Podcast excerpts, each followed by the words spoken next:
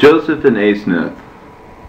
And it happened in the first year, the seven years of plenty, in the second month, on the fifth of the month, Pharaoh sent out Joseph to drive around the whole land of Egypt. And Joseph came in the fourth month of the first year, on the eighteenth of the month, into the territory of Heliopolis, and was gathering the grain of that region like the sand of the sea. And there was a man in that city, a satrap of Pharaoh, and this man was the chief of all the satraps and the noblemen of Pharaoh. And this man was exceedingly rich and prudent and gentle, and he was a counselor of Pharaoh, because he was understanding beyond all the noblemen of Pharaoh. And the name of that man was Pentephres, priest of Heliopolis. And he had a daughter, a virgin of eighteen years. She was very tall and handsome and beautiful to look at beyond all virgins on the earth. And this girl had nothing similar to the virgins of the Egyptians, but she was in every respect similar to the daughters of the Hebrews. And she was tall as Sarah, and handsome as Rebekah, and as beautiful as Rachel. And the name of that virgin was Asenath. And the fame of her beauty spread over all that land, and to the ends of the inhabited world. And all the sons of the noblemen, and the sons of the satraps, and the sons of all kings, and all of them young and powerful, asked for her hand in marriage. And there was much wrangling among them over Asenath, and they made attempts to fight against each other because of her. And Pharaoh's firstborn son heard about her, and he kept entreating his father to give her to him for his wife. And his firstborn son said to Pharaoh, Father, give me Asenath, the daughter of Pentephres, the priest of Heliopolis, for my wife. And Pharaoh his father said to him, Why do you seek a wife that is beneath you? And you are king of the whole land of Egypt. Behold, is not the daughter of the king of Moab, Joachim, betrothed to you? And she is a queen and exceedingly beautiful. This one take for your wife. And Aseneth was despising and scorning every man, and she was boastful and arrogant with everyone. And no man had ever seen her, because Pentephres had a tower adjoining his house, very big and high. And on top of this tower was an upper floor, including ten chambers. And the first chamber was big and splendid, paved with purple stones, and its walls were faced with colored and precious stones. And the ceiling of that chamber was of gold. And within that chamber gods of the Egyptians, who were without number, were fixed to the walls, even gods of gold and silver. And Asenath worshipped them all, and feared them, and performed sacrifices to them every day. And the second chamber contained Asenath's ornaments and chests, and there was much gold in it and the silver and clothes interwoven with gold, and chosen and costly stones, and distinguished clothes, and all the ornaments of her virginity. And the third chamber was Aseneth's storeroom, and in it were all the good things of the earth. And seven virgins occupied the remaining seven chambers, each having one chamber, and these were waiting on Aseneth, and they were all of the same age, born in one night with Asenath. And she loved them very much, and they were very beautiful, like the stars of heaven, and no man ever conversed with them, not even a male child. And there were three windows to Asenath's big chamber where her virginity was being fostered. And the one window, the first, was exceedingly big, looking east toward the court, and the second one was looking south, and the third one was looking north toward the street where people passed by. And there was a golden bed standing in her chamber a bed that looked towards the window, looking east, and the bed was laid with gold woven purple stuff, interwoven with violet, purple, and white. And in this bed Asenath slept, alone, and a man or another woman never sat on it, only Asenath alone. And there was a large court surrounding the house, and a wall was around the court, very high, built from big square stones, and the court had four iron-plated gates, and eighteen powerful armed young men guarded each of these. And handsome trees of all sorts and all bearing fruit were planted within the court along the wall, and their fruit was ripe, for it was the time of harvest. And there was in the court on the right hand a spring of abundant living water, and below the spring was a big cistern receiving the water of that spring. From there a river ran right through the court and watered all the trees of that court. And it happened in the first year of the seven years of plenty, in the fourth month, on the eighteenth of the month, Joseph came into the territory of Heliopolis, and was gathering the surplus grain of that region. And when he had come close to that city, Joseph sent twelve men ahead of him to Pentephres the priest, saying, I will lodge with you, because it is the hour of noon, and the time of lunch, and the heat of the sun is great, and I desire that I may refresh myself under the shadow of your house. And Pentephres heard this, and rejoiced exceedingly with great joy, and said, Blessed be the Lord, the God of Joseph, because my lord Joseph thought me worthy to come to us. And Pentephres called the steward of his house, and said to him, Hurry and make my house ready, and prepare a great dinner, because Joseph, the powerful one of God, is coming to us today. And Asenath heard that her father and mother had come from the field, which was their inheritance, and rejoiced, and said, I will go and see my father and my mother, because they have come from the field, which is our inheritance. For it was the time of harvest. And Aseneth hurried into the chamber, where her robes lay, and dressed in a white linen robe interwoven with violet and gold, and girded herself with a golden girdle, and put bracelets on her hands and feet, and put golden buskins about her feet, and around her neck she put valuable ornaments and costly stones, which hung around from all sides. And the names of the gods of the Egyptians were engraved everywhere on the bracelets and the stones, and the faces of all the idols were carved on them. And she put a tiara on her head, and fastened a diadem around her temples, and covered her head with a veil. And she hurried and went down the stairs from the upper floor, and came to her father and mother, and greeted them, and kissed them. And Pentephres and his wife rejoiced over her daughter Asenath with great joy, because they saw her adorned like a bride of God. And they brought out all the good things which they had brought from the field which was their inheritance, and gave them to their daughter. And Asenath rejoiced over all the good things, the fruit, and the grapes, and the dates, and the doves, and the pomegranates, and the figs, because they were all handsome and good to taste. And Pentephres said to his daughter Asenath, My child, and she said, Behold, here I am, my lord. And he said to her, Sit down between us, and I will tell you what I have to say. And Asenath sat between her father and mother, and Pentephres, her father, with his right hand grasped the right hand of his daughter and kissed it, and said to her, My child Asenath, and she said, Behold, here I am, my lord. Let my lord and my father speak up. And Pentephres, her father, said to her, Joseph, the powerful one of God, is coming to us today, and he is chief over the whole land of Egypt. And the king, Pharaoh, appointed him king of the whole land. And he is giving grain to the whole land, and saving it from the oncoming famine. And Joseph is a man who worships God, and self-controlled, and a virgin like you today. And Joseph is also a man powerful in wisdom and experience, and the Spirit of God is upon him, and the grace of the Lord is with him. Come, my child, and I will hand you over to him for his wife, and you will be a bride to him, and he will be your bridegroom forever and ever. And when Asenath heard these words from her father, plenty of red sweat poured over her face, and she became furious with great anger, and looked askance at her father with her eyes, and said, Why does my lord and my father speak words such as these, to hand me over like a captive to a man who was an alien and a fugitive, and was sold as a slave? Is he not the shepherd's son from the land of Canaan? And he himself was caught in the act when he was sleeping with his mistress, and his master threw him into the prison of darkness? And Pharaoh brought him out of prison because he interpreted his dream just like the older women of the Egyptians interpret dreams. No, but I will be married to the king's firstborn son, because he is king of the whole land of Egypt. Hearing this, Pentephres was ashamed to speak further to his daughter Asenath about Joseph, because she had answered him daringly and with boastfulness and anger. And a young man of Pentephres' servants rushed in and says, Behold, Joseph is standing before the doors of our court. And Asenath fled from her father's and mother's presence when she heard them speak these words about Joseph, and went up into the upper floor and entreated her chamber, and stood by the large window, one the one looking east, in order to see Joseph entering her father's house. And Pentephres and his wife and his whole family went out to meet Joseph. And the gates of the court looking east were opened, and Joseph entered, standing on Pharaoh's second chariot. And four horses, white as snow, and with golden bridles were harnessed to it. And the entire chariot was manufactured from pure gold.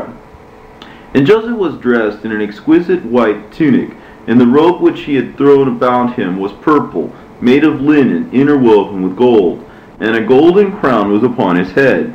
And around the crown were twelve chosen stones, and on top of the twelve stones were twelve golden rays, and a royal staff was in his left hand, and in his right hand he held outstretched an olive branch.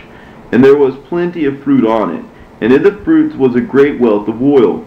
And Joseph entered the court, and the gates of the court were closed, and every man and woman, if strange, remained outside the court, because the guards of the gates drew tight and closed the doors, and all the strangers were closed out.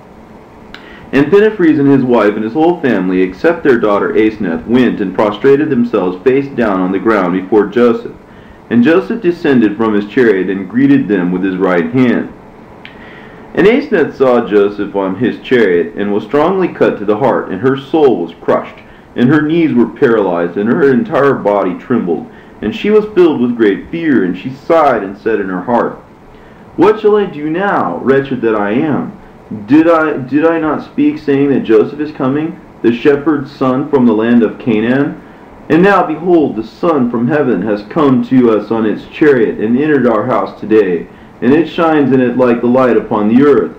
But I, foolish and daring, have despised him, and spoken wicked words about him, and did not know that Joseph is a son of God, for whom among men will generate such beauty? And what womb of a woman will give birth to such light?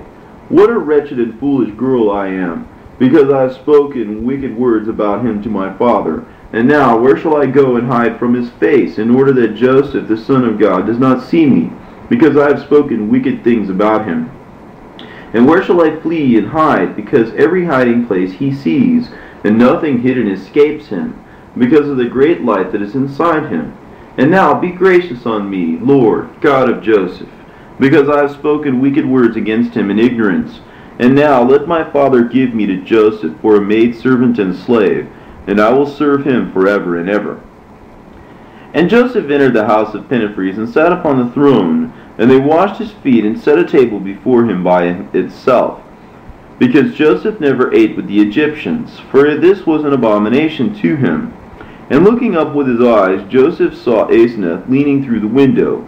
And Joseph said to Pentephres and his whole family, saying, Who is this woman who is standing in the upper floor by the window? Let her leave this house.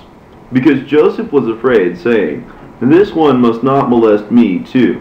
For all the wives and the daughters of the noblemen and the satraps and the whole land of Egypt used to molest him, wanting to sleep with him.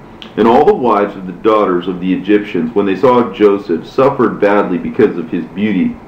But Joseph despised them, and the messengers whom the women sent to him with gold and silver and valuable presents, Joseph sent back with threats and insults, because Joseph said, I will not sin before the Lord God of my father Israel, nor in the face of my father Jacob.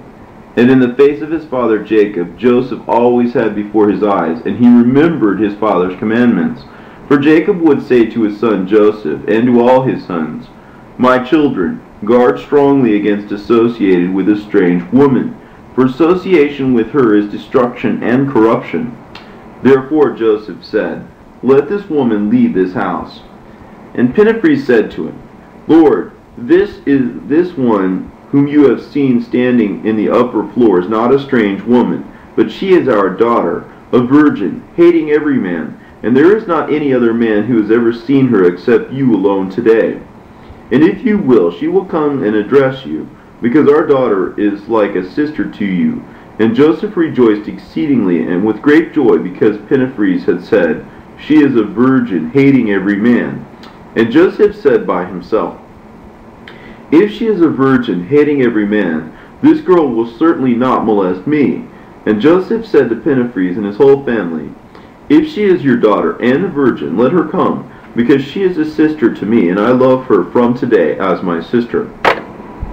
And Asenath's mother went up to the upper floor and brought her and stood her before Joseph. And Pentephres said to his daughter Asenath, Greet your brother, because he too is a virgin like you today and hates every strange woman, as you too every strange man. And Asenath said to Joseph, Be of good cheer, my lord, blessed by the Most High God. And Joseph said to Asenath, May the Lord God, who gives life to all things, bless you. And Pentephres said to his daughter Asenath, Go up and kiss your brother. And as Asenath went up to kiss Joseph, Joseph stretched out his right hand and put it on her chest between her two breasts. And her breasts were already standing upright like handsome apples. And Joseph said, It is not fitting for a man who worships God, who will bless with his mouth the living God, and eat blessed bread of life, and drink a blessed cup of immortality, and anoint himself with blessed ointment and of incorruptibility, to kiss a strange woman, who will bless with her mouth dead and dumb idols, and eat from the table bread of strangulation, and drink from their libation a cup of insidiousness, and anoint herself with ointment of destruction. But a man who worships God will kiss his mother, and the sister who is born of his mother, and the sister who is born of his clan and family, and the wife who shares his bed all of whom bless with their mouths the living God.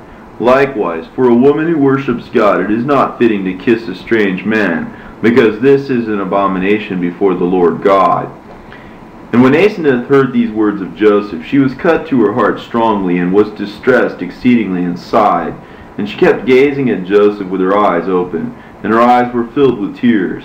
And when Joseph saw her, he had mercy on her exceedingly, and was himself cut to the heart. Because Joseph was meek and merciful and fearing God, and he lifted up his right hand and put it upon her head and said, Lord God of my father Israel, the Most High, the powerful one of Jacob, who gave life to all things and called them from the darkness to the light, and from the error to the truth, and from the death to the life. You, Lord, bless this virgin and renew her by your Spirit, and form her anew by your hidden hand and make her alive again by your life. And let her eat your bread of life, and drink your cup of blessing, and number her among your people, that you have chosen before all things came into being, and let her enter your rest, which you have prepared for your chosen ones, and live in your eternal life forever and ever. And Aseneth rejoiced exceedingly with great joy over Joseph's blessing and hurried and went into the upper floor by herself, and fell on her bed exhausted, because in her there was joy and distress, and much fear and trembling, and continuous sweating as she heard the words of Joseph, which he had spoken to her in the name of the Most High God. And she wept with great and bitter weeping, and repented of her infatuation with the gods whom she used to worship, and spurned all the idols, and waited for the evening to come. And Joseph ate and drank, and told his servants, Harness the horses to the chariots, for, he said, I will go away and drive around the whole land. And Pentephres said to Joseph, Let my lords lodge here today, and tomorrow you will go out on your way. And Joseph said, No, but I will go out today, because this is the day on which God began to make all his creatures. And on the eighth day, when this day returns, I too will return to you and lodge here. And Joseph went away on his way. And Pentephres and his whole family went away to their estate. And Aseneth was left alone with the seven virgins, and she continued to be weighed down and weep until the sun set. And she ate no bread and drank no water. And the night fell, and all the people in the house slept. And she alone was awake, and continued to brood and to weep. And she often struck her breast with her hand, and kept being filled with great fear, and trembled with heavy trembling. And Asenath rose from her bed, and quietly went down the stairs from the upper floor, and went away to the gateway. And the woman gatekeeper was asleep with her children. And Asenath hurried and took down from the window the skin which hung there for a curtain, and filled it with ashes from the fireplace, and carried it up to the upper floor, and put it on the floor. And she closed the door firmly, and slipped the iron bolt across, and sighed with a great sighing and bitter weeping. And the virgin who was her foster sister, whom Asenath loved beyond all the virgins, heard her sighing, and hurried and woke up the other six virgins. And they went to Asenath's door, and found the door closed. And they heard Asenath sighing and weeping, and said to her, What have you, mistress, and why do you feel so sad? And what is it that is bothering you? Open the door to us, and we will see what you have. And Asenath did not open the door, but said to them from within, my head is stricken with heavy pain, and I am resting in my bed, and I do not have the strength to rise and open the door to you, because I have grown weak in all my limbs. But go, each of you, in your chamber and rest, and let me be quiet. And the virgins went away, each to her own chamber. And Asenath rose and opened the door quietly, and went into her second chamber where the chests containing her ornaments were, and opened her coffer, and took out a black and somber tunic. And this was her tunic of mourning when her younger brother died. In this Asenath had dressed and mourned for her brother. And she took her black tunic and carried it into her chamber, and closed the door again firmly, and slipped the bolt across. And Asenath hurried and put off her linen and gold woven royal robe, and dressed in the black tunic of mourning, and loosened her girdle, golden girdle, and girded a rope around her, and put off the tiara from her head, and the diadem and the bracelets from her hands and feet, and put everything on the floor. And she took her chosen robe, and the golden girdle, and the headgear, and the diadem, and threw everything through the window, looking north to the poor. And Aseneth hurried and took all her gods that were in her chamber, the ones of gold and silver, who were without number, and ground them to pieces, and threw all the idols of the Egyptians through the window, looking north from her upper floor to beggars and needy persons. And Asenath took her royal dinner, and the fatlings, and the fish, and the flesh of the heifer, and all the sacrifices of her gods, and the vessels of their wine of libation, and threw everything through the window, looking north, and gave everything to the strange dogs. For Asenath said to herself, By no means must my dogs eat from my dinner and from the sacrifice of the idols, but let the strange dogs eat those. And after Asenath took the skin full of ashes and poured it on the floor, and she took a piece of sackcloth and girded it around her waist, and she loosened the clasp of the hair of her head, and sprinkled ashes upon her head. And she scattered the ashes on the floor, and struck her breast often with both hands, and wept bitterly and fell upon the ashes and wept with great and bitter weeping all night with sighing and screaming until daybreak. And Asenath rose at daybreak and looked, and behold, there was much mud from her tears, and from the ashes. And Asenath fell again upon her face on the ashes, till evening, and until the setting of the sun. In this way Asenath did for seven days, and she ate no bread and drank no water in those seven days of her humiliation. And on the eighth day, behold, it was dawn, and the birds were already singing, and the dogs barking at people who were passing through. And Asenath lifted her head just a little from the floor, and the ashes on which she was lying, because she was exceedingly tired, could not control her limbs because of the want of food for the seven days. And she rose on her knees and put her hand on the floor, and lifted herself up a little from the floor. And she was still bowing her head and the hairs of her head were stretched out in strands from the load of ashes. And Aseneth clapped her hands, clasped her hands, finger against finger, and shook her head to and fro, and struck her breast continuously with her hands, and laid her head into her lap, and her face was flooded with her tears. And she sighed with great sighing, and pulled her hairs from her head, and sprinkled ashes on her head. And Asenath was tired and had become discouraged, and her strength had gone, and she turned upward to the wall, and sat below the window looking east. And she laid her head into her lap, clasping her fingers round her right knee, and her mouth was closed. And she had not opened it in the seven days, and in the seven nights of her humiliation. And she said in her heart, without opening her mouth, What shall I do, miserable wretch that I am? Or where shall I go? With whom shall I take refuge? Or what shall I speak? I, the virgin, and an orphan, and desolate and abandoned and hated. All people have come to hate me, and on top of those my father and my mother, because I, too, have come to hate their gods and have destroyed them, and caused them to be trampled underfoot by men. And therefore my father and my mother and my whole family have come to hate me and said, Asenath is not our daughter, because she destroyed our gods. And all people hate me because I too have come to hate every man, and all who ask for my hand in marriage.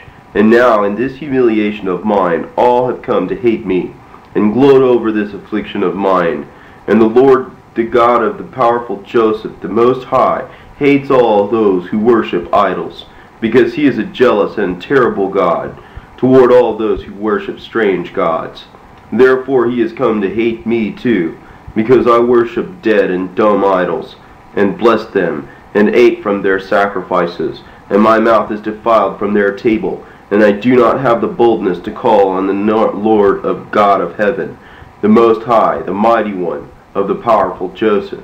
Because my mouth is defiled from the sacrifices of the idols. But I have heard many saying that the God of the Hebrews is a true God, and a living God, and a merciful God, and compassionate and long-suffering, and pitiful and gentle, and does not count the sin of a humble person, nor expose the lawless deeds of an afflicted person at the time of his affliction. Therefore I will take courage too, and turn to him, and take refuge with him, and confess all my sins to him, and pour out my supplication before him. Who knows, maybe he will see my humiliation, and have mercy on me. Perhaps he will see this desolation of mine, and have compassion on me, or see my orphanage, and protect me, because he is the father of the orphans, and a protector of the persecuted, and of the afflicted, a helper. And I will take courage and cry to him. And Asenath rose from the wall where she was sitting and turned to the window, looking east, and straightened up on her knees and spread her hands out toward heaven. And she was afraid to open her mouth and to name the name of God. And she turned away again to the wall and sat and struck her head and her breast with her hand often and said in her heart without opening her mouth, What a wretched woman I am, and an orphan, and a desolate. My mouth is defiled from the sacrifices of the idols and from the blessings of the gods of the Egyptians. And now, in these tears of mine, and the ashes strewn around, and the filth of my humiliation, how shall I open my mouth to the Most High? And how shall I name his terrible, holy name?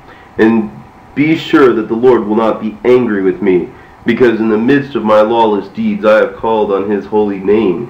What shall I now do, wretched that I am? I will rather take courage and open my mouth to him and invoke his name. And if in fury the Lord strikes me, he himself will heal me again. And if he chastens me with his whips, he himself will look again on me in his mercy. And if he is furious at me in my sins, he will again be reconciled with me and forgive me every sin. So I will take courage to open my mouth to him.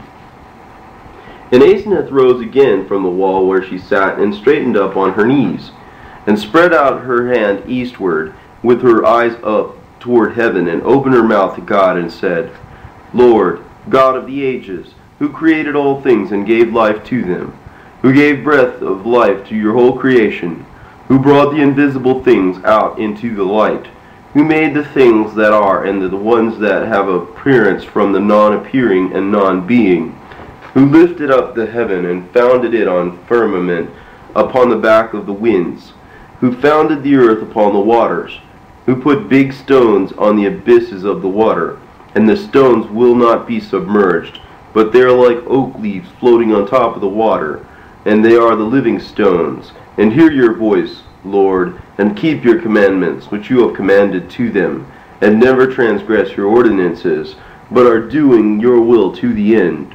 For you, Lord, spoke, and they were brought to life, because your word, Lord, is the life for all your creatures.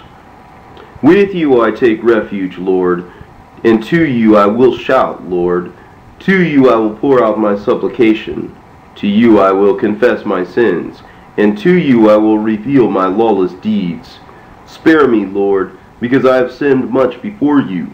I have committed lawlessness and irreverence, and I have said wicked and unspeakable things before you. My mouth is defiled from the sacrifices of the idols, and from the tables of the gods of the Egyptians. I have sinned, Lord. Before you I have sinned much in ignorance, and have worshipped dead and dumb idols. And now I am not worthy to open my mouth to you, Lord.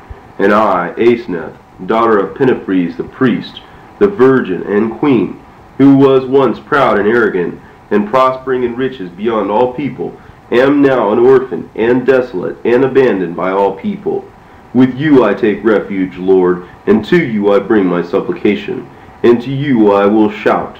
Rescue me before I am caught by my persecutors.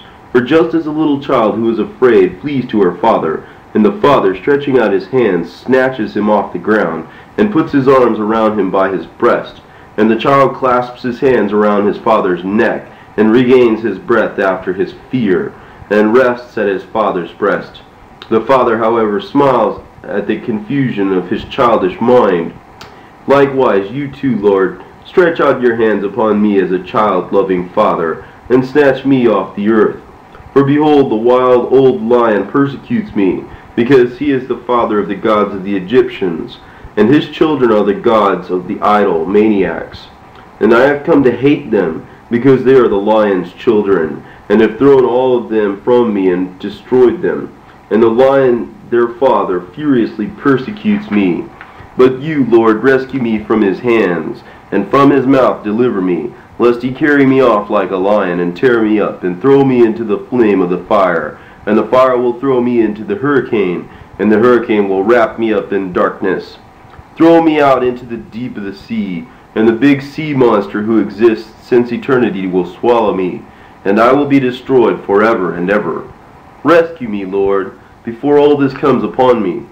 Rescue me, Lord, the desolate and solitary, because my father and my mother disowned me and said, Asenath is not our daughter, because I have destroyed and ground to pieces their gods, and have come to hate them, and am now an orphan and desolate. And I have no other hope save in you, Lord, and no other refuge except your mercy, Lord, because you are the Father of the orphans, and a protector of the persecuted, and a helper of the afflicted. Have mercy upon me, Lord, and guard me, a virgin who is abandoned and an orphan. Because you, Lord, are a sweet and good and gentle Father. What Father is as sweet as you, Lord? And who is as quick in mercy as you, Lord? And who is as long-suffering toward our sins as you, Lord? For behold, all the gifts of my father Pentephres, which you gave me as an inheritance, are transient and obscure. But the gifts of your inheritance, Lord, are incorruptible and eternal. Be mindful, Lord, of my humiliation, and have mercy upon me. Look at my orphanage, and have compassion on the afflicted. For behold, I fled from everything, and took refuge in you, Lord, the only friend to men. Behold, I left behind all the goods of the earth, and took refuge in you, Lord. In this sackcloth and ashes, naked and an orphan, and left all behind. Behold, I put off my linen royal robe, interwoven with violet and gold, and dressed in a black mourning tunic. Behold, I loosened my golden girdle, and threw it off me, and it girded a rope and sackcloth around myself. Behold, my tiara and my diadem I threw off my head, and I have sprinkled ashes upon it. Behold the floor of my chamber, paved with colored and purple stones, which once used to be besprinkled with perfumes, and wiped with bright linen cloths, is now besprinkled with my tears, and was profaned, having been powdered with ashes. Behold, my Lord, from my tears and the ashes, which mud has been formed in my chamber, as on a broad street. Behold, Lord, my royal dinner and the cereals I gave to the strange dogs, and behold, seven days and seven nights I was fasting, and ate no bread, and drank no water. And my mouth has become dry as a drum, and my tongue as a horn, and my lips as a potsherd, and my face is fallen, and my eyes are burning in shame from my many tears, and my entire strength has left me. Behold now all the gods whom I once used to worship in ignorance, I have now recognized that they were dumb and dead idols, and I have caused them to be trampled underfoot by men and the thieves snatched those that were of silver and gold. And with you I have taken refuge, O Lord my God. Yet you rescue me from my many deeds of ignorance, and pardon me, because I have sinned against you in ignorance, being a virgin, and have fallen in error unwittingly, and spoken blasphemous words against my Lord Joseph, because I did not know the miserable one that I am, that he is your son, as people told me that Joseph is the shepherd's son from the land of Canaan. And I, the miserable one, have come to believe them, and fall into error, and I have despised him, and spoken wicked words about him, and did not know that he is your son.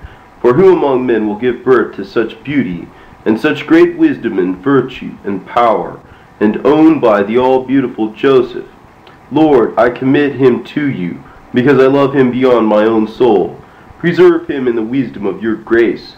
And you, Lord, commit me to him for maidservant and slave, and I will make his bed, and wash his feet, and wait on him, and be a slave for him, and serve him forever and ever. And when Aseneth had ceased making confession to the Lord, behold, the morning star rose out of heaven in the east, and Aseneth saw it, and rejoiced, and said, So the Lord God listened to my prayer, because this star rose as a messenger, and herald of the light of the great day. And Aseneth kept looking, and behold, close to the morning star the heaven was torn apart, and great and unutterable light appeared. And Aseneth saw it, and fell on her face on the ashes. And a man came to her from heaven, and stood by Aseneth's head.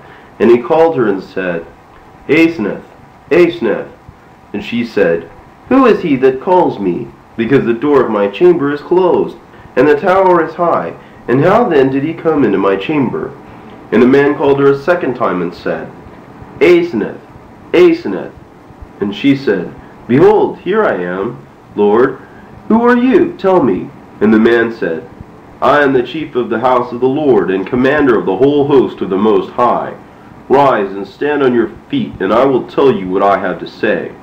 And Aseneth raised her head and saw, and behold, there was a man in every respect similar to Joseph, by the robe and the crown and the royal staff except that his face was like lightning, and his eyes like sunshine, and the hairs of his head like the flame of fire of a burning torch, and his hands and feet like iron shining forth from a fire, and sparks shot forth from his hands and feet. And Asenath saw it, and fell on her face at his feet on the ground. And Asenath was filled with great fear, and all of her limbs trembled. And the man said to her, Courage, and do not be afraid, but rise and stand on your feet and I will tell you what I have to say. Asenath rose and stood on her feet, and the man said to her, Proceed unhindered into your second chamber, and put off your black tunic of mourning, and the sackcloth put off your waist, and shake off those ashes from your head, and wash your face and your hands with living water, and dress in a new linen robe as yet untouched and undistinguished, and gird your waist with the new twin girdle of your virginity, and come back to me, and I will tell you what I have to say.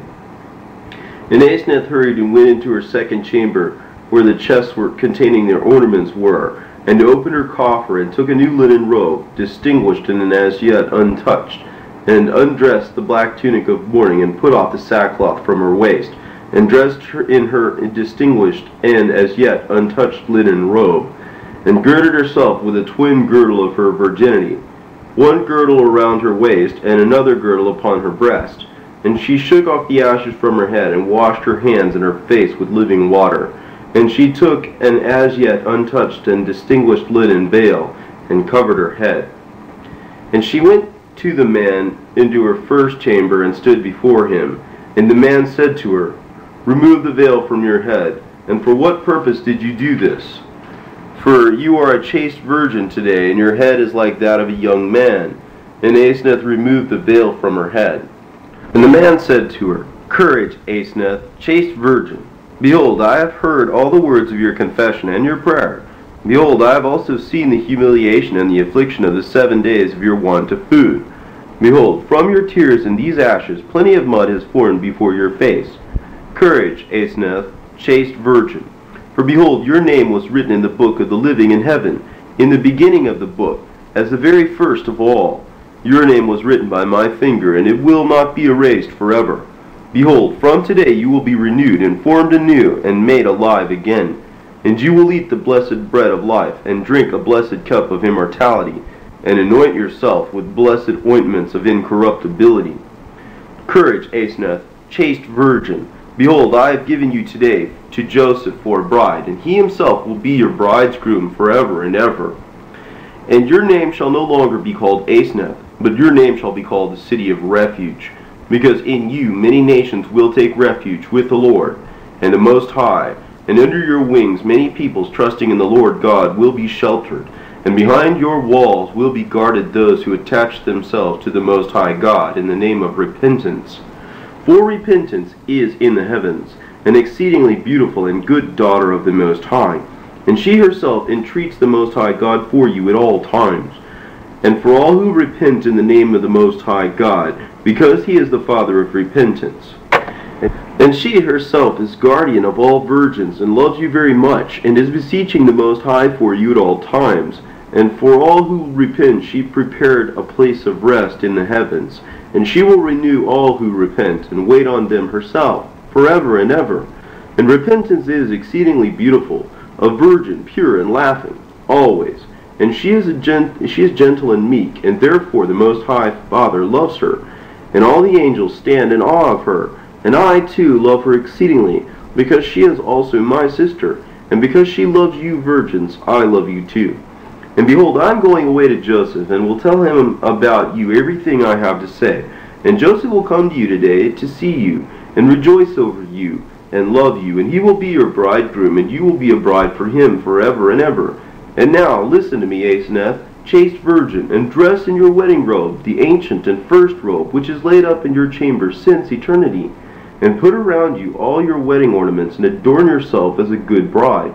And go, meet Joseph for behold, he himself is coming to you today, and he will see you and rejoice. And when the man had finished speaking these words, Asenath rejoiced exceedingly, with great joy about all these words, and fell down at his feet, and prostrated herself face down to the ground before him, and said to him, Blessed be the Lord your God, the Most High, who sent you out to rescue me from the darkness, and to bring me up from the foundations of the abyss. And blessed be your name forever. What is your name, Lord? Tell me, in order that I might praise and glorify you forever and ever. And the man said to her, Why do you seek this, my name, Asenath? My name is in the heavens, in the book of the Most High, written by the finger of God in the beginning of the book before all the others, because I am chief of the house of the Most High. And all names written in the book of the Most High are unspeakable, and man is not allowed to pronounce nor hear them in this world because those names are exceedingly great and wonderful and laudable. And Asenath said, If I have found favor in your sight, Lord, and will know that you will do all your words that you have spoken to me, let your maidservant speak before you. And the man said to her, Speak up. And Asenath stretched out her right hand and put it on her knee, his knees and said to him, I beg you, Lord, sit down a little on this bed, because this bed is pure and undefiled and a man or woman never sat on it. And I will set a table before you, and bring you bread, and you will eat, and bring you from my storeroom old and good wine, and the exhalation of which will go up till heaven, and you will drink from it. And after this you will go out on your way. And the man said to her, Hurry, and bring it quickly. And Aseneth hurried and set a new table before him, and went to provide bread for him. And the man said to her, Bring me also a honeycomb. And Aseneth stood still and was distressed, because she did not have a honeycomb in her storeroom. And the man said to her, Why do you stand still? And Asenath said, I will send a boy to the suburb, because the field which is our inheritance is close. And he will quickly bring you a honeycomb from there, and I will set it before you, Lord. And the man said to her, Proceed and enter your storeroom, and you will find a honeycomb lying upon the table. Pick it up and bring it here. And Asenath said, Lord, a honeycomb is not in my storeroom. And the man said, Proceed, and you will find one. And Aseneth entered her storeroom, and found a honeycomb lying on the table. And the comb was big and white as snow, and full of honey. And that honey was like dew from heaven, and its exhalation like the breath of life. And Aseneth wondered, and said in herself, Did this comb come from out of the man's mouth? Because its exhalation is like the breath of this man's mouth. And Aseneth took that comb and brought it to the man and put it on the table which she had prepared before him. And the man said to her, How is it that you said a honeycomb is not in my storeroom? And behold, you have brought a wonderful honeycomb. And Asenath was afraid and said, Lord, I did not have a honeycomb in my storeroom at any time, but you spoke and it came into being. Surely this came out of your mouth, because its exhalation is like the breath of your mouth. And the man smiled at Asenath's understanding, and called her to himself, and stretched out his right hand, and grasped her head, and shook her head with his right hand. And Asenath was afraid of the man's hand, because sparks shot forth from his hand, as from bubbling melted iron. And Asenath looked, gazing with her eyes at the man's hand. And the man saw it, and smiled, and said, Happy are you, Asenath, because the ineffable mysteries of the Most High God have been revealed to you. And happy are all those who attach themselves to the Lord God in repentance, because they will eat from this comb. For this comb is full of the spirit of life, and the bees of the paradise of delight have made this from the dew of the roses of life that are in the paradise of God. And all the angels of God eat of it, and all the chosen of God, and all the sons of the Most High, because this is a comb of life, and everyone who eats it will not die forever and ever. And the man stretched out his right hand and broke a small portion off the comb. And he himself ate, and what was left he put with his hand into Asenath's mouth. And he said to her, Eat. And she ate. And the man said to Aseneth, Behold, you have eaten the bread of life, and drunk a cup of immortality, and been anointed with an ointment of incorruptibility. Behold, from today your flesh will flourish like flowers of life from the ground of the Most High, and your bones will grow strong like the cedars of the paradise of delight of God. And untiring powers will embrace you, and your youth will not see old age, and your beauty will not fail forever. And you shall be like a walled mother city of all, who take refuge with the name of the Lord God, King of the ages. And the man stretched out his right hand and touched the comb where he had broken off a portion. And it was restored and filled up, and at once it became whole, as it was in the beginning. And again the man stretched out his right hand and put his forefinger on the edge of the comb, looking east, and drew it over the edge, looking west. And the way of his finger became like blood. And he stretched out his hand a second time and put his finger on the edge of the comb, looking north, and drew it over the edge, looking south and the way of his finger became like blood. And Asenath stood at his left hand and watched everything that the man was doing. And the man said to the comb, Come. And bees rose from the cell of that comb, and the cells were innumerable, ten thousand times ten thousands, and thousands upon thousands. And the bees were white as snow, and their wings like purple, and like violet, and like scarlet stuff, and the gold woven linen cloaks and golden diadems were on their heads, and they had sharp stings, and they would not injure anyone. And all those bees encircled Asenath from feet to head. And other bees were great and chosen like their queens, and they rose from the damaged part of the comb, and encircled Asenath's mouth, and made upon her mouth and her lips a comb similar to the comb which was lying before the man. And all those bees ate of the comb which was on Asenath's mouth. And the man said to the bees, Go off to your place. And all the bees rose and flew and went away into heaven. And those who wanted to injure Asenath fell to the ground and died. And, and the man stretched out his staff over the dead bees and said to them, Rise, you too, and go to the way to your place.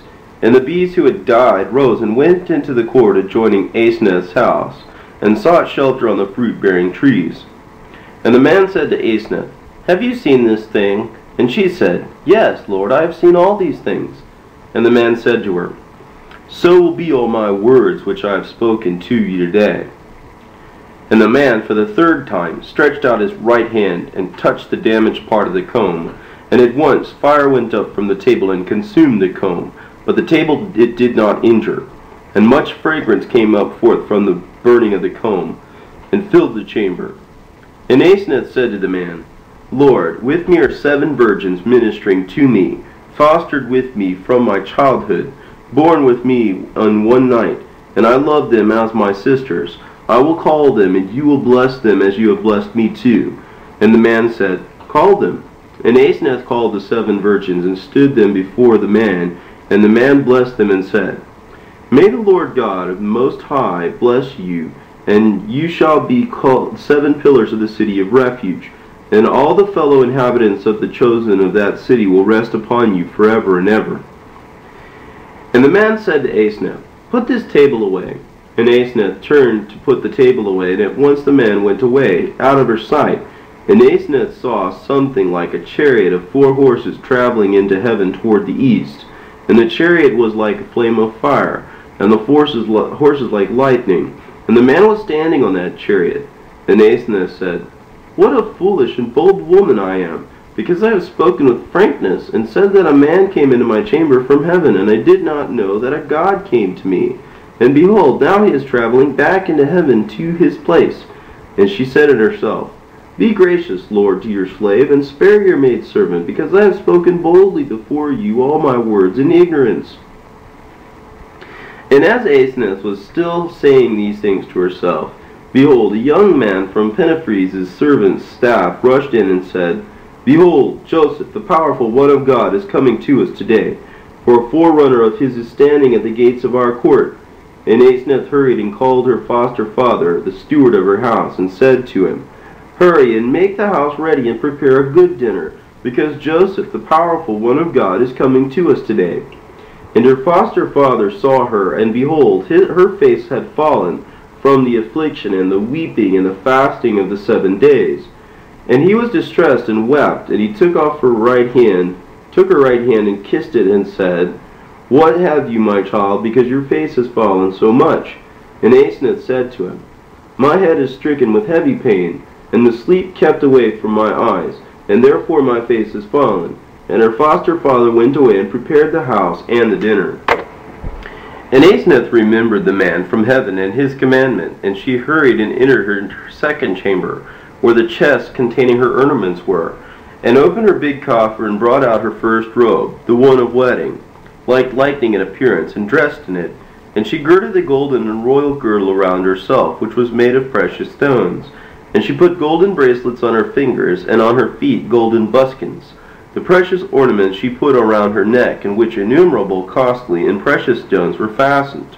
And a golden crown she put on her head, and on that crown, in front of her brow, was a big sapphire stone, and around the big stone were six costly stones. And with a veil she covered her head like a bride, and she took a scepter in her hand. And Aseneth remembered the words of her foster father, because he had said to her, Your face has fallen. And she sighed and was much distressed, and said, Woe is me, the humble, because my face is fallen. Joseph will see me and despise me. And she said to her foster sister, Bring me pure water from the spring, and I will wash my face. And she brought to her pure water from the spring and poured it into the basin. And Aseneth leaned over to wash her face, and saw her face in the water. And it was like the sun, and her eyes were like the rising morning star and her cheeks like field to the Most High. And on her cheeks there was a red color like the son, a son of man's blood, and her lips were like the rose of life coming out of its foliage, and her teeth like fighting men lined up for a fight. And the hair of her head was like a vine in the paradise of God, prospering in its fruits, and her neck like an all variegated cypress, and her breasts were like the mountains of the Most High God. And when Asenath saw herself in the water, she was amazed at the sight, and rejoiced with great joy, and did not wash her face, for she said, Perhaps I will wash off this great beauty. And her foster father came to her, and said to her, Everything is prepared as you have commanded. And when he saw her, he was alarmed, and stood speechless for a long time, and was filled with great fear, and fell at his feet, and said, What is this, my mistress? And what is this great and wonderful beauty? At last, the Lord God of heaven has chosen you as a bride for his firstborn son Joseph. And while they were still speaking this way, a boy came and said to Asenath, Behold, Joseph is standing at the doors of our court. And Asenath hurried and went down the stairs from the upper floor with the seven virgins to meet Joseph, and stood in the entrance of the house. And Joseph entered the court, and the gates were closed, and all the strangers remained outside. And Asenath went out of the entrance to meet Joseph, and Joseph saw her and was amazed at her beauty, and said to her, Who are you? Quickly, tell me. And she said to him, I am your maidservant, Asenath, and all the idols I have thrown away from me, and they were destroyed. And a man came to me from heaven today, and gave me bread of life, and I ate, and a cup of blessing, and I drank. And he said to me, I have given you for a bride to Joseph today, and he himself will be your bridegroom forever and ever. And he said to me, Your name will no longer be called Asenath, but your name will be called the city of refuge, and the Lord God will reign as king over many nations forever. Because in you many nations will take refuge with the Lord God, the Most High. And the man said to me, I will also go to Joseph and speak into his ears concerning you and what I have to say. And now you know, my Lord, whether that man has come to you and spoken to you concerning me. And Joseph said to Asenath, Blessed are you by the Most High God, and blessed is your name forever, because the Lord God founded your walls in the highest, and your walls are adamantine walls of life. Because the sons of the living God will dwell in your city of refuge, and the Lord God will reign as king over them forever and ever.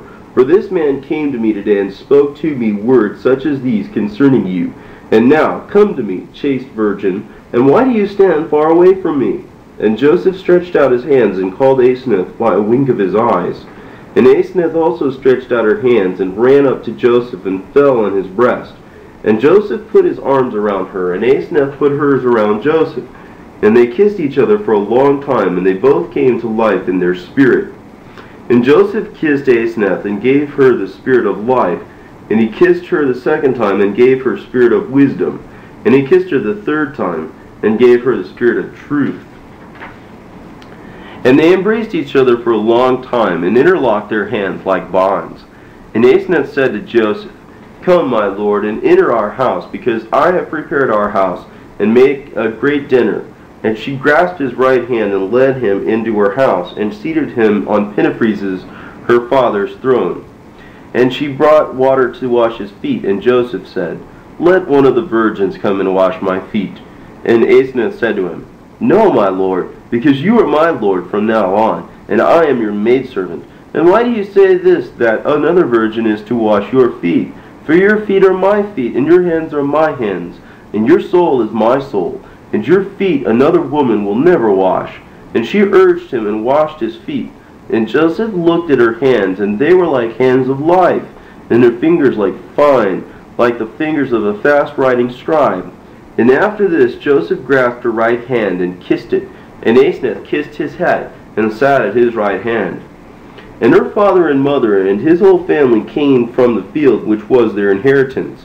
And they saw Asenath like the appearance of light, and her beauty was like heavenly beauty.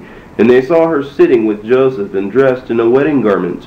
And they were amazed at her beauty and rejoiced, and gave glory to God who gives life to the dead. And after this they ate and drank and celebrated. And Pentephres said to Joseph, Tomorrow I will call all the noblemen and the satraps of the whole land of Egypt, and give a marriage feast for you. And you will take my daughter Asenath for your wife. And Joseph said, I will go tomorrow to Pharaoh the king, because he is like a father to me, and appointed me chief of the whole land of Egypt. And I will speak about Asenath into his ears, and he himself will give her to me for my wife. And Pentephres said to him, Go in peace. And Joseph stayed that day with Pentephres, and he did not sleep with Asenath, because Joseph said, It does not befit a man who worships God to sleep with his wife before the wedding.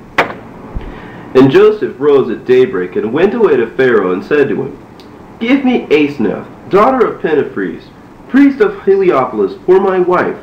And Pharaoh rejoiced with great joy and said to Joseph, Behold, is not this the one betrothed to you since eternity? And she shall be your wife from now on and forever and ever. And Pharaoh sent and called Pentephres, and he came and brought Asenath and stood before the Pharaoh. And Pharaoh saw her and was amazed at her beauty and said, May the Lord, the God of Joseph, bless you, child, and let this beauty of yours remain forever and ever, because justly the Lord, the God of Joseph, has chosen you as a bride for Joseph, because he is the firstborn son of God.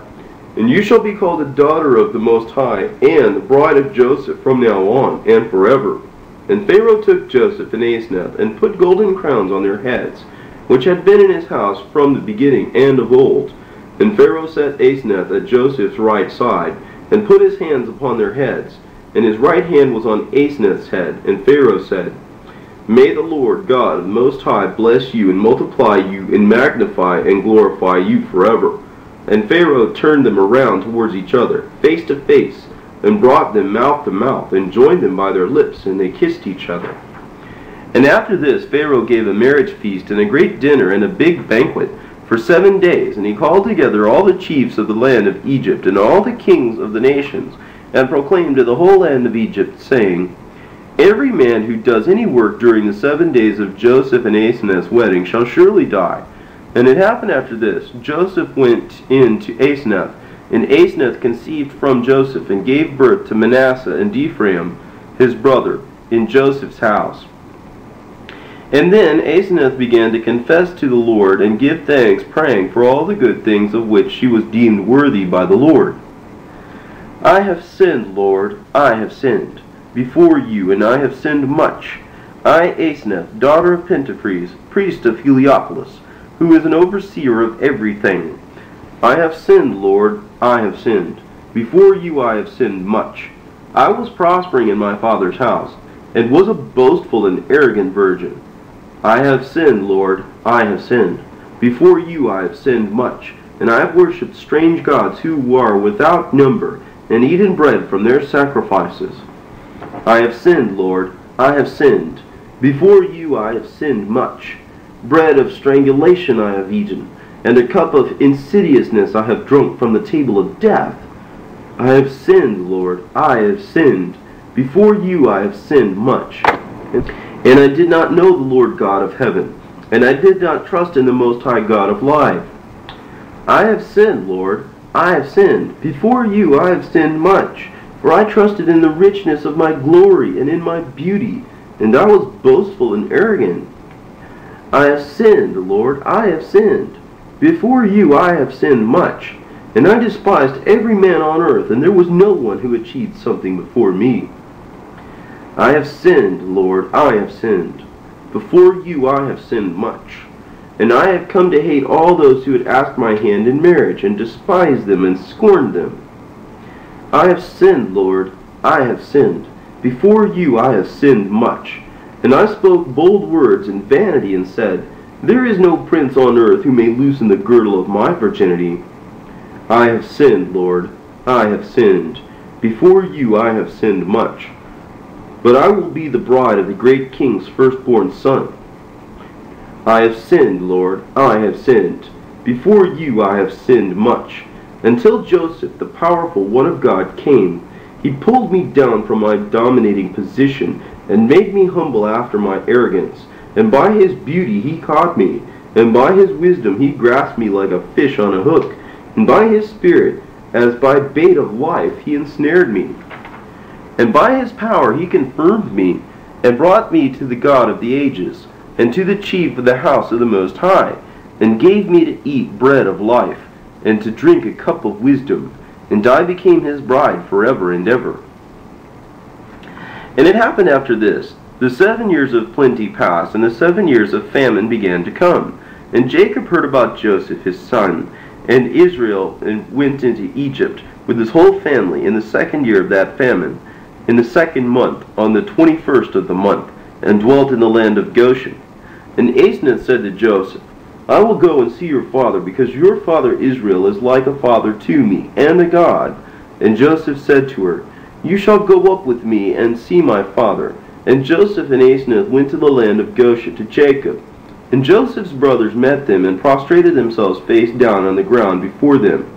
And they went in to Jacob, and Israel was sitting on his bed, and he was an old man in comfortable old age. And Aseneth saw him, and was amazed at his beauty, because Jacob was exceedingly beautiful to look at, and his old age was like the youth of a handsome young man.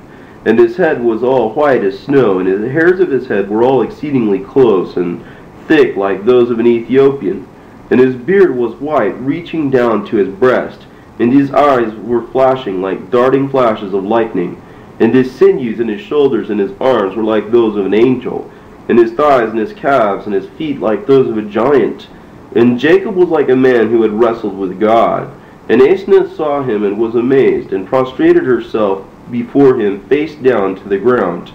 And Jacob said to Joseph, Is this my daughter-in-law, your wife? Blessed she will be by the Most High God. And Jacob called her to himself, and blessed her, and kissed her. And Aseneth stretched out her hands, and grasped Joseph, Jacob's neck, and hung herself on her father's neck, just like someone hangs on to his father's neck when he returns from fighting into his house. And she kissed him. And after this they ate and drank. And Joseph and Aseneth went back to their house. And Simeon and Levi, Joseph's brothers, the sons of Leah, alone escorted them. But the sons of Zilpah and Bilhah, Leah's and Rachel's maidservants, did not escort them, because they envied them and were hostile against them. And Levi was on Aseneth's right side, and Joseph on her left. And Aseneth grasped Levi's hand, and Aseneth loved Levi exceedingly beyond all of Joseph's brethren, because he was one who attached himself to the Lord.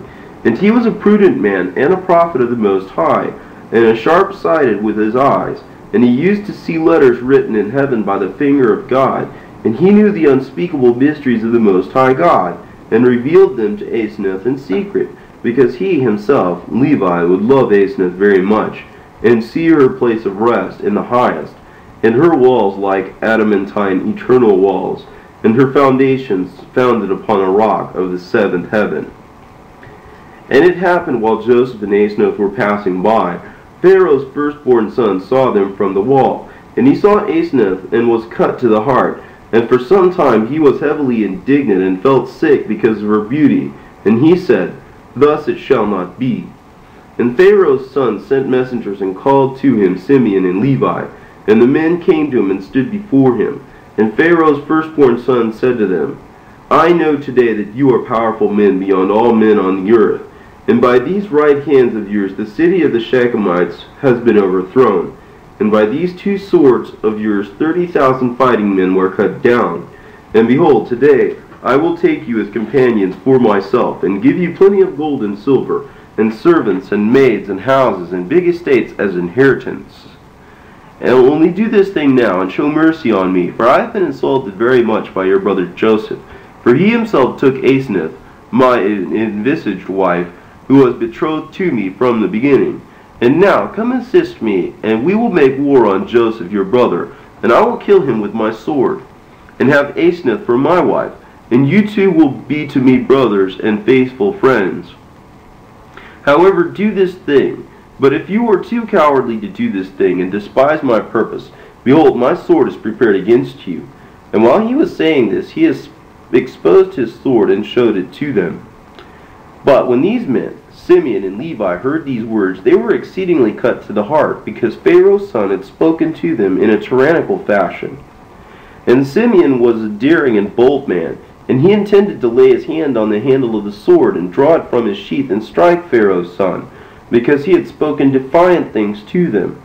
And Levi saw the intention of his heart, because Levi was a prophet. And he was sharp sighted with both his mind and his eyes, and he used to read what was written in the heart of men. And Levi trod with his foot on Simeon's right foot, and pressed it thus, signaling him to cease with, from his wrath. And Levi said to Simeon quietly, Why are you furious with anger with this man? And we are men who worship God, and it does not befit us to repay evil for evil. And Levi said to Pharaoh's son with frankness, his face cheerful, and there was not the least bit of anger in him, but in meekness of heart he said to him, Why does our Lord speak words such as these?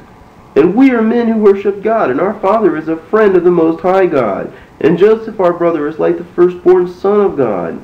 And how could we do this wicked thing? And sin before our God, before our father Israel, and before our brother Joseph. And now, listen to my words. It does not befit a man who worships God to injure anyone in any way. And if anyone wants to injure a man who worships God, that first mentioned man who worships God does not succor the injurer, because the sword is not in his hands. And you at least guard against speaking any longer about our brother Joseph words such as these. But if you insist on this wicked purpose of yours, behold, our swords are drawn in our right hands before you. And Simeon and Levi drew their swords from their sheaths and said, Behold, you have seen these swords.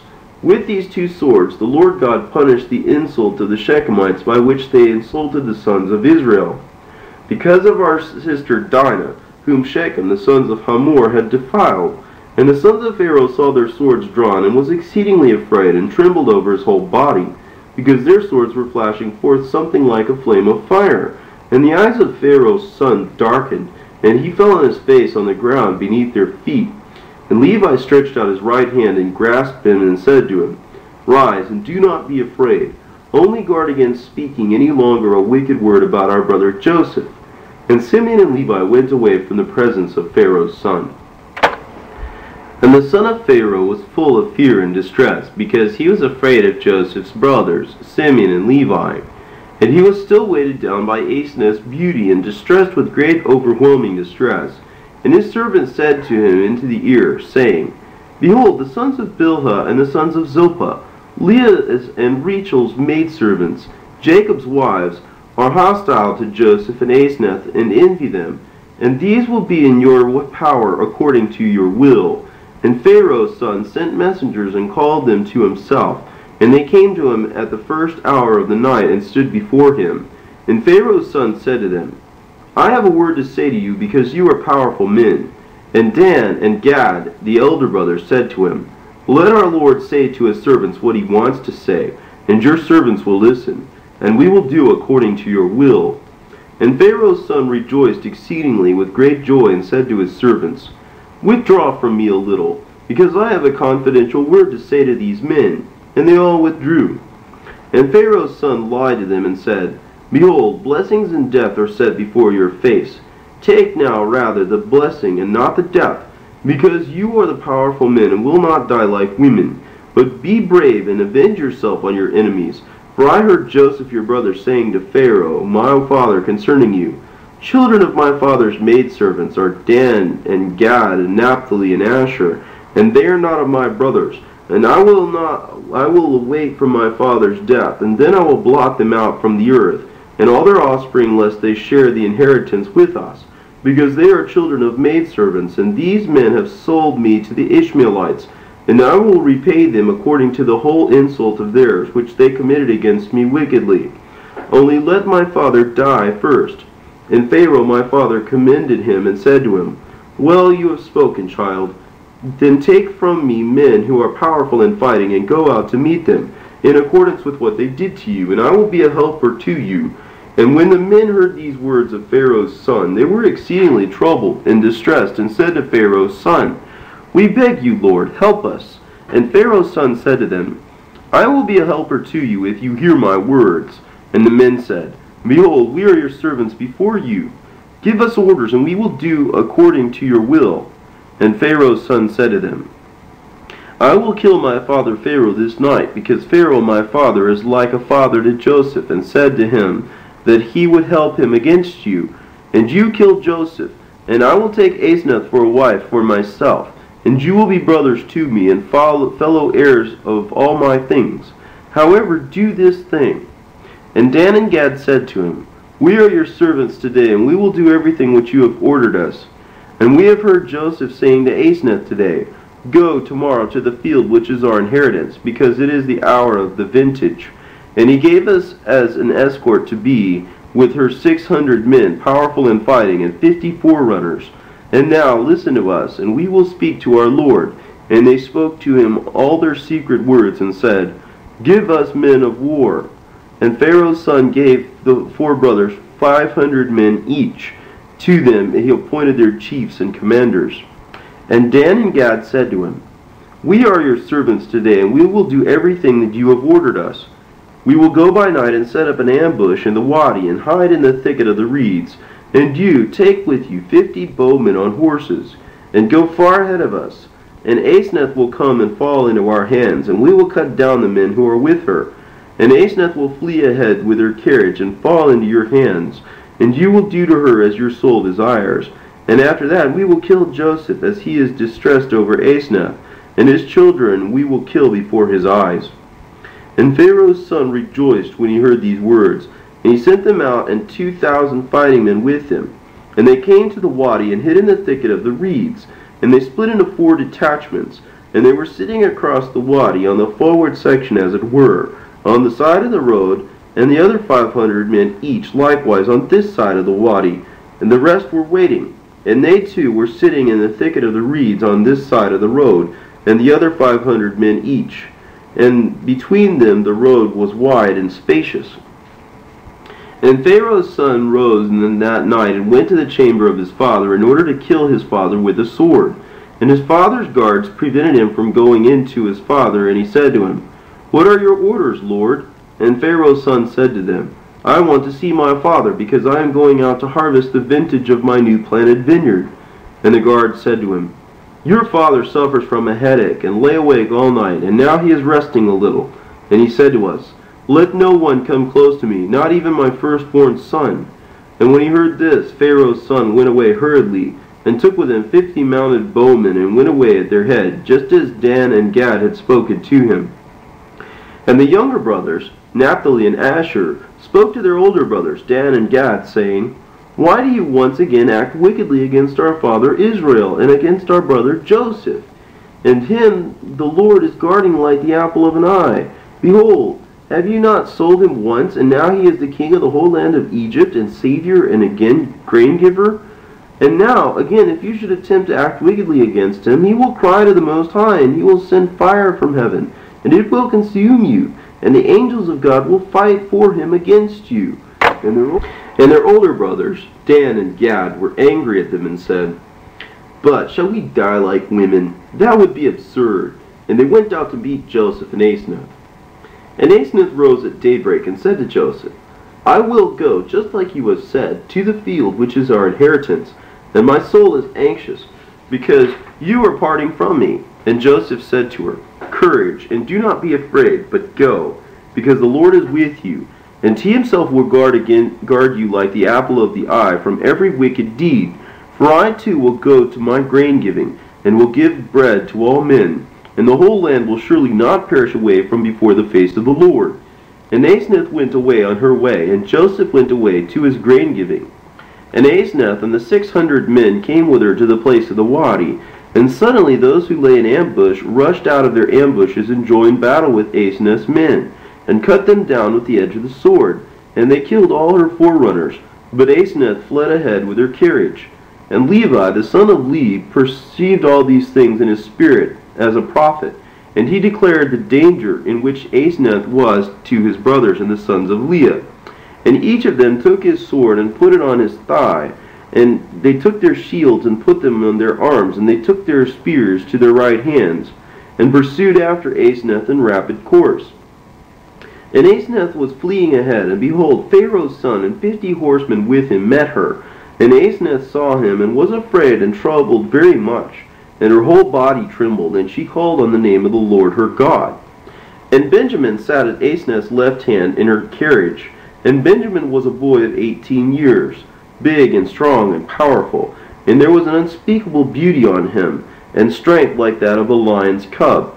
And he feared the Lord exceedingly. And Benjamin leapt down from the carriage, and took a round stone from the wadi, and filled his hand, and hurled the stone at Pharaoh's son, and struck his left temple, and wounded him with a heavy wound. And Pharaoh's son fell down from his horse to, on the ground, being half dead. And Benjamin leapt and went up on the rock, and said to Aseneth's charioteer, Give me stones from the wadi. And he gave him fifty stones. And Benjamin hurled the fifty stones, and killed the fifty men who were with the son of Pharaoh.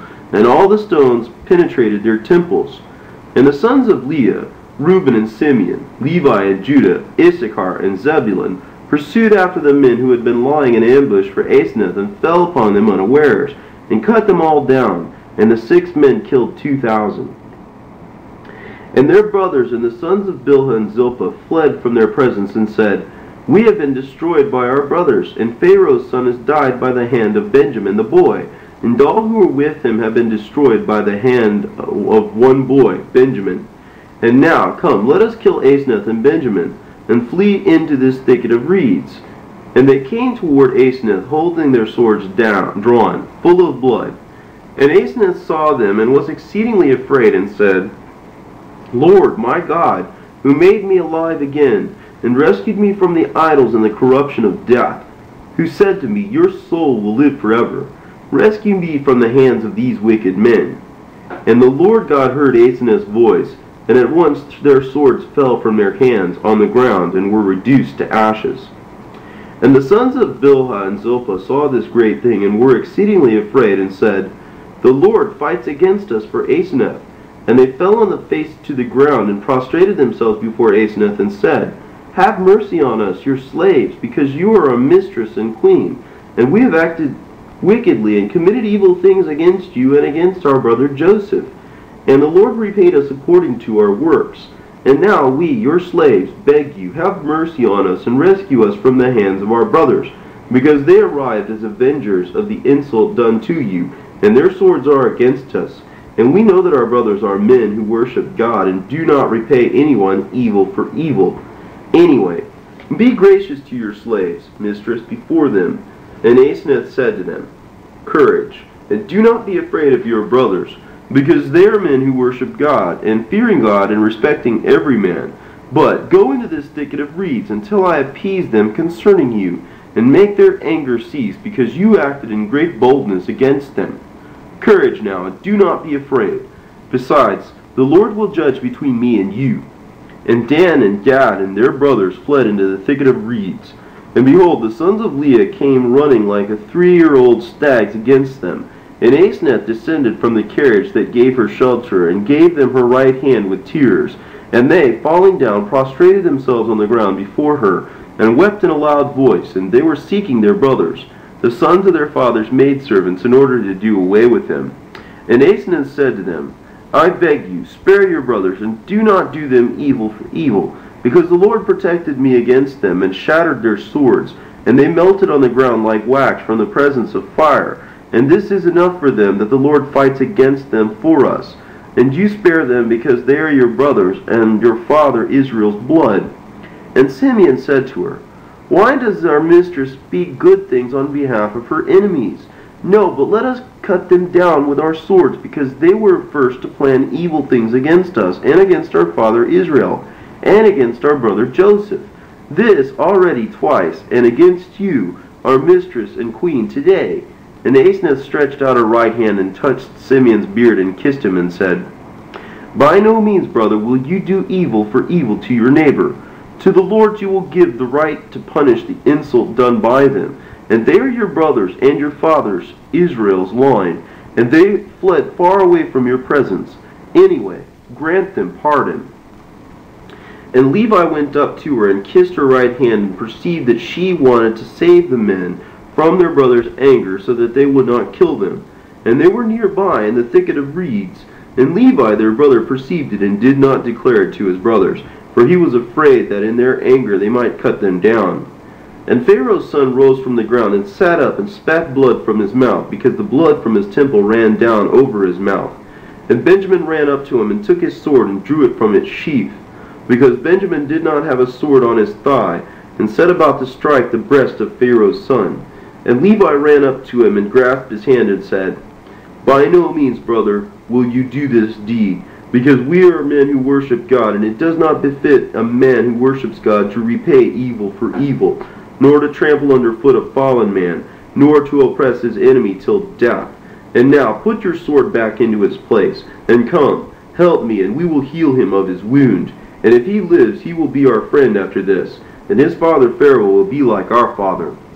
And Levi raised Pharaoh's son from the ground, and washed the blood off his face, and tied a bandage to his wound, and put him upon his horse, and conducted him to his father Pharaoh, and described to him all these things. And Pharaoh rose from his throne, and prostrated himself before Levi on the ground, and blessed him. And on the third day Pharaoh's son died from the wound caused by the impact of the stone of Benjamin, the boy. And Pharaoh mourned exceedingly for his firstborn son. And from the mourning he fell ill, and Pharaoh died at a hundred and nine years, and left his diadem to Joseph. And Joseph reigned as king in Egypt for forty-eight years, and after this he gave the diadem to Pharaoh's younger offspring, who was at the breast when Pharaoh died.